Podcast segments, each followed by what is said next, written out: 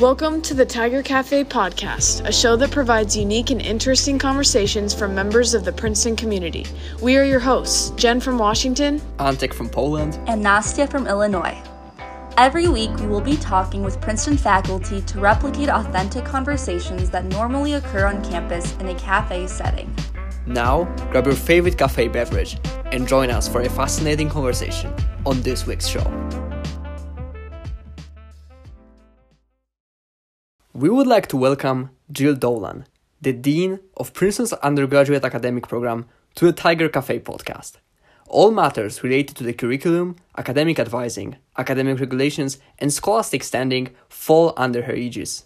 Dean Dolan is the Annan Professor in English and a Professor of Theater Studies in the Lewis Center for the Arts. She served for 6 years as Director of Princeton's program in Gender and Sexuality Studies and is a faculty affiliate of the program in American Studies. She holds a PhD in performance from the New York University. Thank you so much for joining us. We're really excited to have you. You're so welcome. Happy to be here. Thanks for the invitation. Yes, for sure. Maybe let's begin with our cheers. We are trying to replicate a coffee experience. What are you drinking, Jill Dolan? What's your cafe beverage of choice? Plain old coffee, as much as I can get. That's great. That's great to hear. Thank you so much again for being with us on Tiger Cafe. Sure. So maybe I will start. I was actually interested when I was reading your short bio just preparing for the interview. I saw that you were interested in theater studies, which is for me a field that's, you know, very much unfamiliar. And I'm just curious, how did you get into that? What was the thing that actually prompted you to start exploring this quite fascinating field? It's such a good question, and it goes back quite a ways because, like many people who are now theater scholars, I started out when I was actually in grade school performing. I performed through grade school and high school at a local theater at my high school, and then decided to go to college as an acting major at Boston University is where I went. But once I started college, I realized that there were lots of other things I was interested in, and that this actor training program I had gotten involved with was very pre-professional. So there wasn't a lot of thinking going on as much as there was movement training and actor training and voice training. And I really wanted to think about what it meant to do theater and reach audiences in that forum. So I switched to become an English major, then I was a broadcasting and film major, and then I found this graduate program that sort of looks more broadly at theater and performance. So I was trained to think about conventional theater history and plays and things that happen in more conventional theater formats, but also to think about performance in everyday life and the way in which a sporting event is a kind of performance, or a party is a kind of performance, or a classroom is a kind of performance.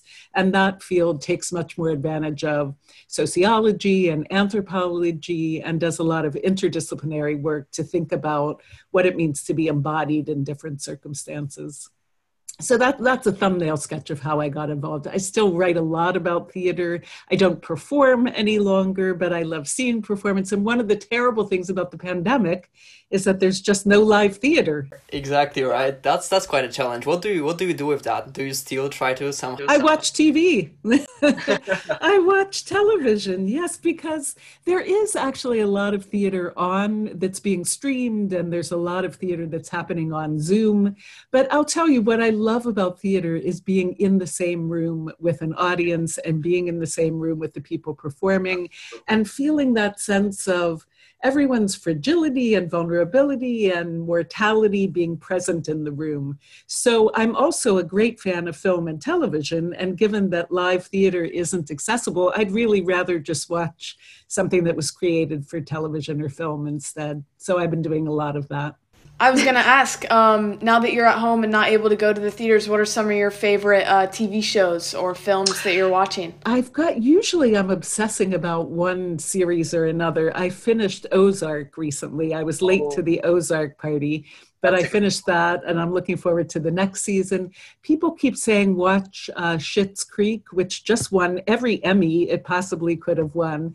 I've watched a couple of those. I'm watching Lovecraft Country, on HBO, which is one of these multi-genre sort of fantasy and historical performances. I loved Watchmen, which I think I watched before the pandemic.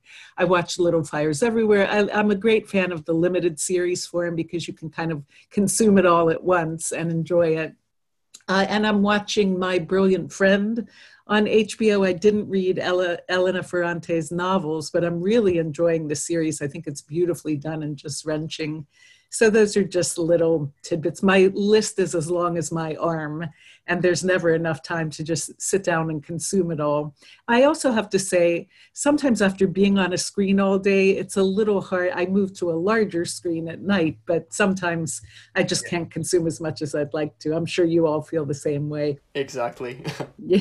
So I had a quick question in regards to the role of both film and theater within our world today, considering like the social context. So I know that you're a big feminist, big proponent of like social rights. What role do you think film, especially right now, can play in helping to kind of spread a more positive message, both in regards to social activism and everything that's going on right now within our world? That's such a good question, especially with an election coming up. You know, so much of what we would typically experience in an election is even people going door to door, people working out on the streets to persuade people even just to vote.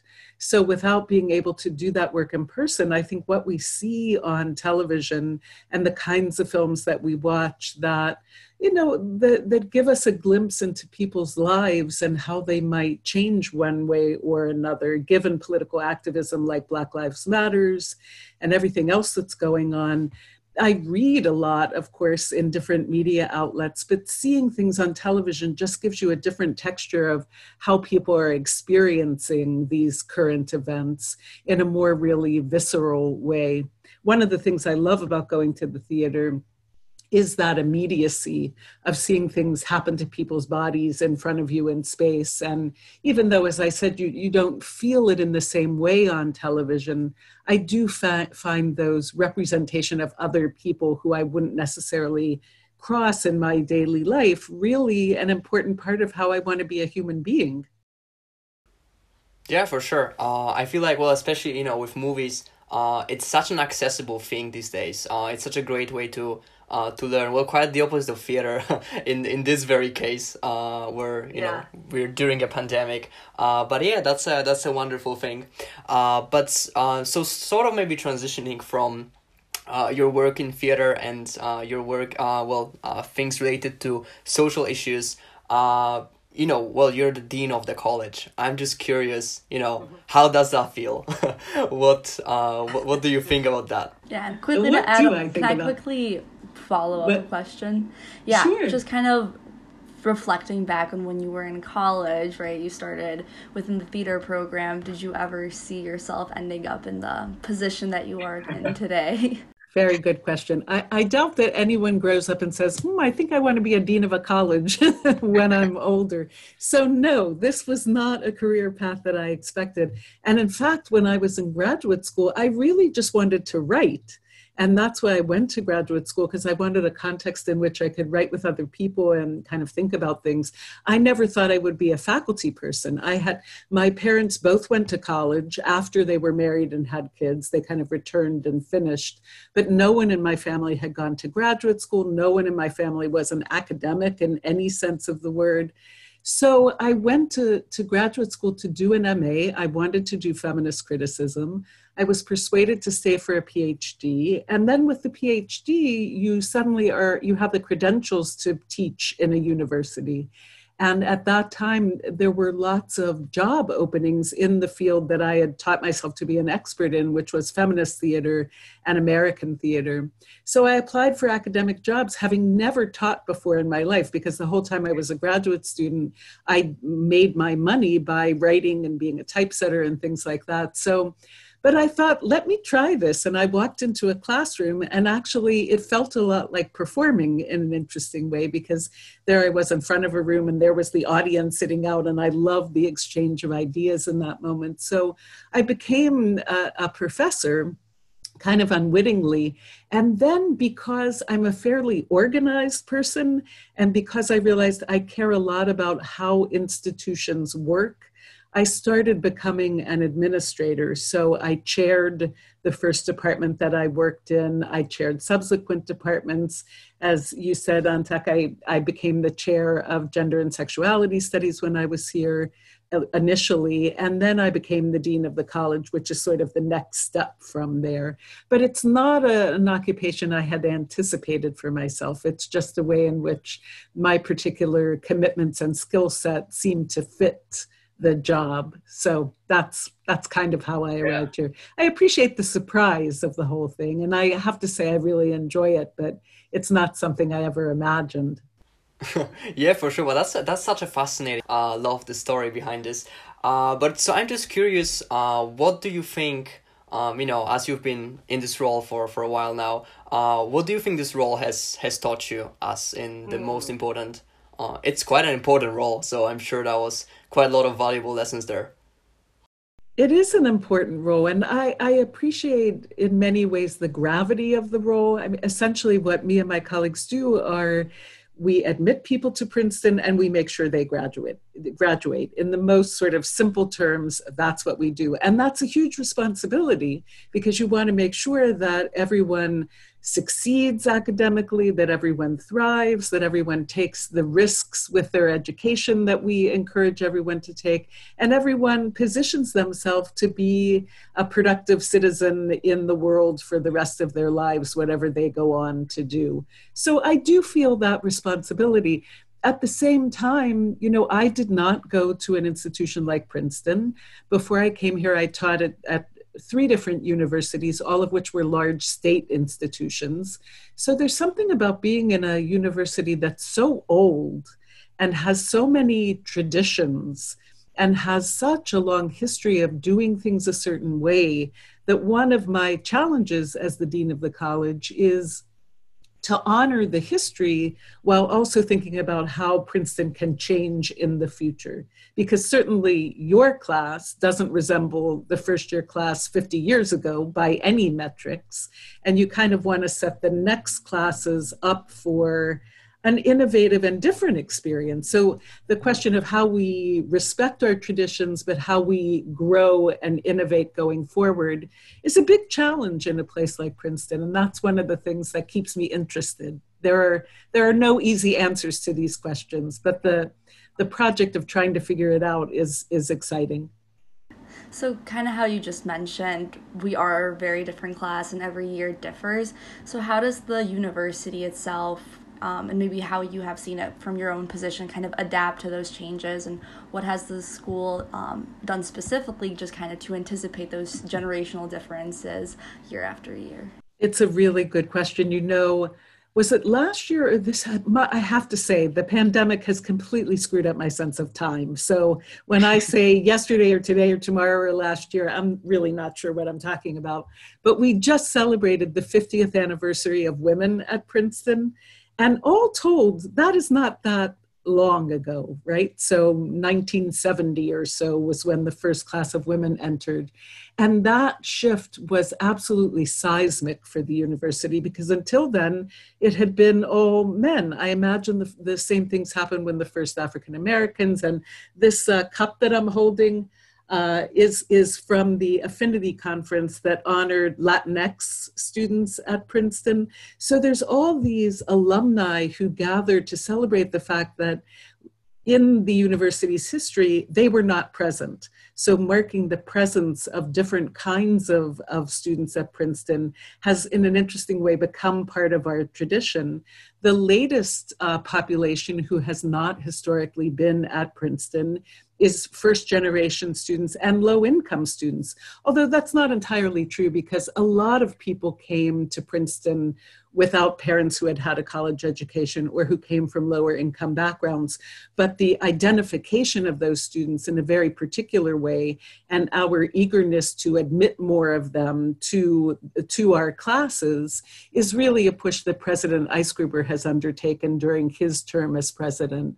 And I imagine the next president will have a whole other set of students who they would like to incorporate into Princeton's student population. We just started a transfer program after we had put it on pause since 1990 or 1994. So now we have students who come from the military, students who come from community colleges. So all that is new. And that's part of what's fun about it too. The student population does keep renewing itself in different ways that will keep changing Princeton as we move forward. And I look forward to seeing how that will happen 10 years from now. That's awesome. It's great to see that the life at Princeton has been changing as well and kind of evolving with time. Another question I have would be, obviously you've been at Princeton for a while and everyone's wishing they were on campus, but I'm curious what some of your favorite parts of the campus are. I know that's probably a hard question, but if anything sticks out to you as some of your favorite spots on campus. No, it's a great question. And I have to say, since March, I have only been to campus a handful of times. So I was there just as spring was turning. I was there over the summer, and I was there probably about a month ago. So I have to go and see the changes in the fall. I mean, you're on campus, so I would be curious to hear what you're seeing. But there are so many beautiful places to sit. I love the garden behind Prospect House, which changes in every season. I love walking into East Pine and seeing the arches line up as you go down that walk from Nassau Hall. I love sitting outside of Morrison Hall, which is where my office is, and looking out onto Cannon Green, where there's always people walking and dogs running around and that sort of thing. I think Richardson Hall, Alexander Hall and Richardson Auditorium is just a beautiful building, and Blair Arch and the perspective you get from looking down the steps from Blair Arch are just a few of my favorite places on campus. I was just gonna say definitely second the Prospect Gardens. Beautiful, beautiful place just to kind of, I think especially like right now, we're always like sitting at home on our phones. So important to be able to go out, and the nice thing about Princeton, both the town and just like the school, there's so much like green space to enjoy, and I've definitely been able to do that even within quarantine. That's good. You have to get out of quarantine, that's for sure. Yeah, but I was wondering kind of how you mentioned for us, the class of 2024, we've missed out on all of those like physical traditions, like walking through the very main gate and so many others. And how does the school kind of envision either replicating or kind of making up for those lost traditions when we do get the chance to be on campus? That's such a good question too. And I have to say lots of us are thinking about that. I wish that we had a timetable for this pandemic, because as soon as we know when we can all gather again, I think that's when the plans for how we're going to basically make it up to you all will start going into effect. So will you be able to do the full range of orientation activities like outdoor action and community action and dialogue and difference? It physically, I think we did an amazing job of doing all that virtually, but there is something about the physical experience that would be really nice for you all to have. Can we do the pre-raid for you all again when the first year class comes out of opening exercises in the chapel and walks around the front part of the campus, and alums and current students are there to welcome you? I'm hoping that we'll find a way to give you an experience of those traditions, hopefully by next year or sometime soon, because they are a part of the Princeton tradition and you all deserve to be able to experience them, even if you experience them a little later than you should have. We want you to experience them. Yeah, for sure. I mean, I'm hoping the same. I didn't actually have a chance to visit Princeton yet. So I'm really didn't? Oh my goodness. Did you take the virtual tour that's on the admissions website? Yeah. Yeah, I mean, we also had a Google Street View tour with our international orientations. That was quite fun. We had a little scavenger hunt. Looking forward to actually being on campus for sure. Yes. But, you know, you mentioned the virtual transition of orientation. As you know, as we're now kind of already into the fall semester, how do you see the transition to virtual interaction in general at Princeton? Are you satisfied with the way how things turned out in terms of classes, activities? What are your thoughts on that? I am, from my perspective, and mostly what I'm hearing is that it's going well, considering that there's so little we can do about this because of the pandemic. I think the teaching has been going well from what I've heard. Most of the faculty who are teaching virtually report that platforms like Zoom actually facilitate certain things in certain ways that you can't even do in person. One thing I've been hearing lately, actually from parents, is a lot of parents are reporting that, I don't know, my student is always in front of their screen and they seem to be working so hard, and can't you give them a break? So I definitely feel like that's happening, because unlike in real life, the academic work and the socializing and the community building and everything is happening in this same screen, in this same position. Whereas obviously if we were on campus, you would be in different buildings, in different parts of campus, interacting with people in different ways. But given that this is what we have, I think it's all been going pretty well. And people have been enormously creative. I looked at the outdoor action, climbing Mount Everest, was it climbing Mount Everest? The virtual climb of Mount Everest. I mean, I didn't even know these things were possible. So it's pretty impressive what people have tried to do to simulate what it would be like if we were live. Yeah, I mean, well, people actually get creative, I have to say. I probably can't imagine how creative one can get with technology. But this is true. Yeah, so just kind of, you know, building onto that, I'm curious, what do you think is the part of regular interaction that you miss the most? You know, for me, I guess you can guess, is the whole cafe conversation part, because that's where the inspiration for this podcast came from. But I'm just curious, what do you think is what you miss the most about pre-COVID era?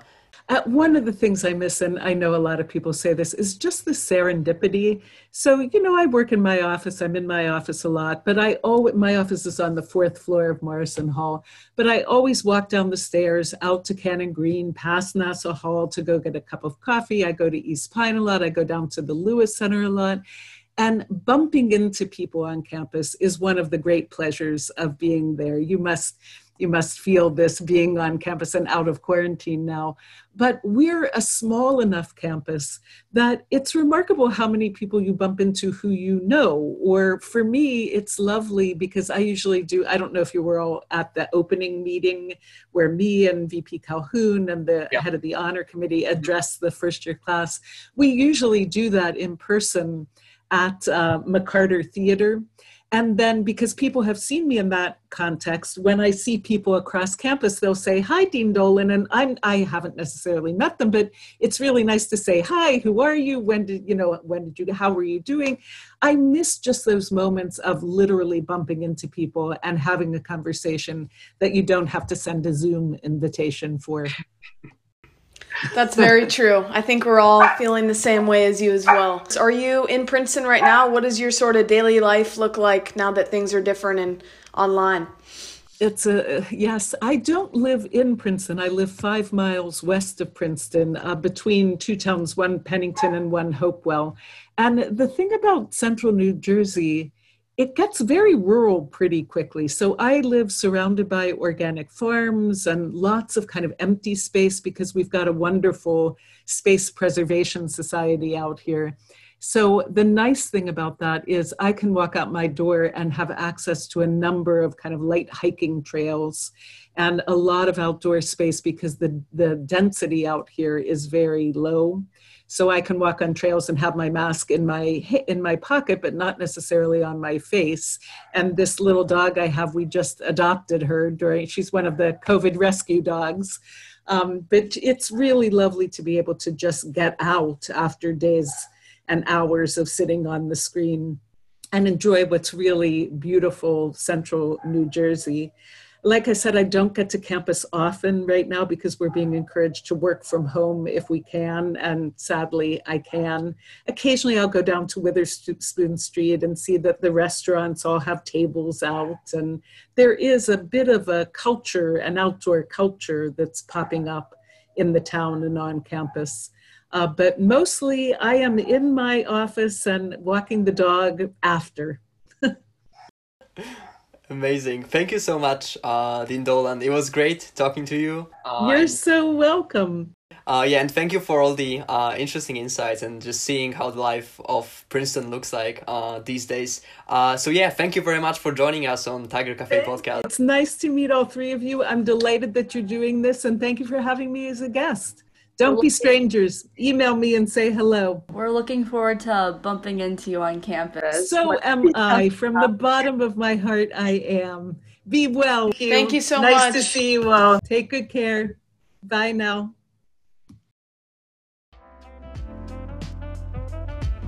Thank you for joining us, and we look forward to having you tune in every Sunday for a new episode with a Princeton-affiliated faculty member or alum. Stream Tiger Cafe on any platform, including Spotify, Apple Podcasts, Anchor, and others, while enjoying your favorite cafe beverage as if you were comfortably sitting in a coffee shop. See you next week on Tiger Cafe.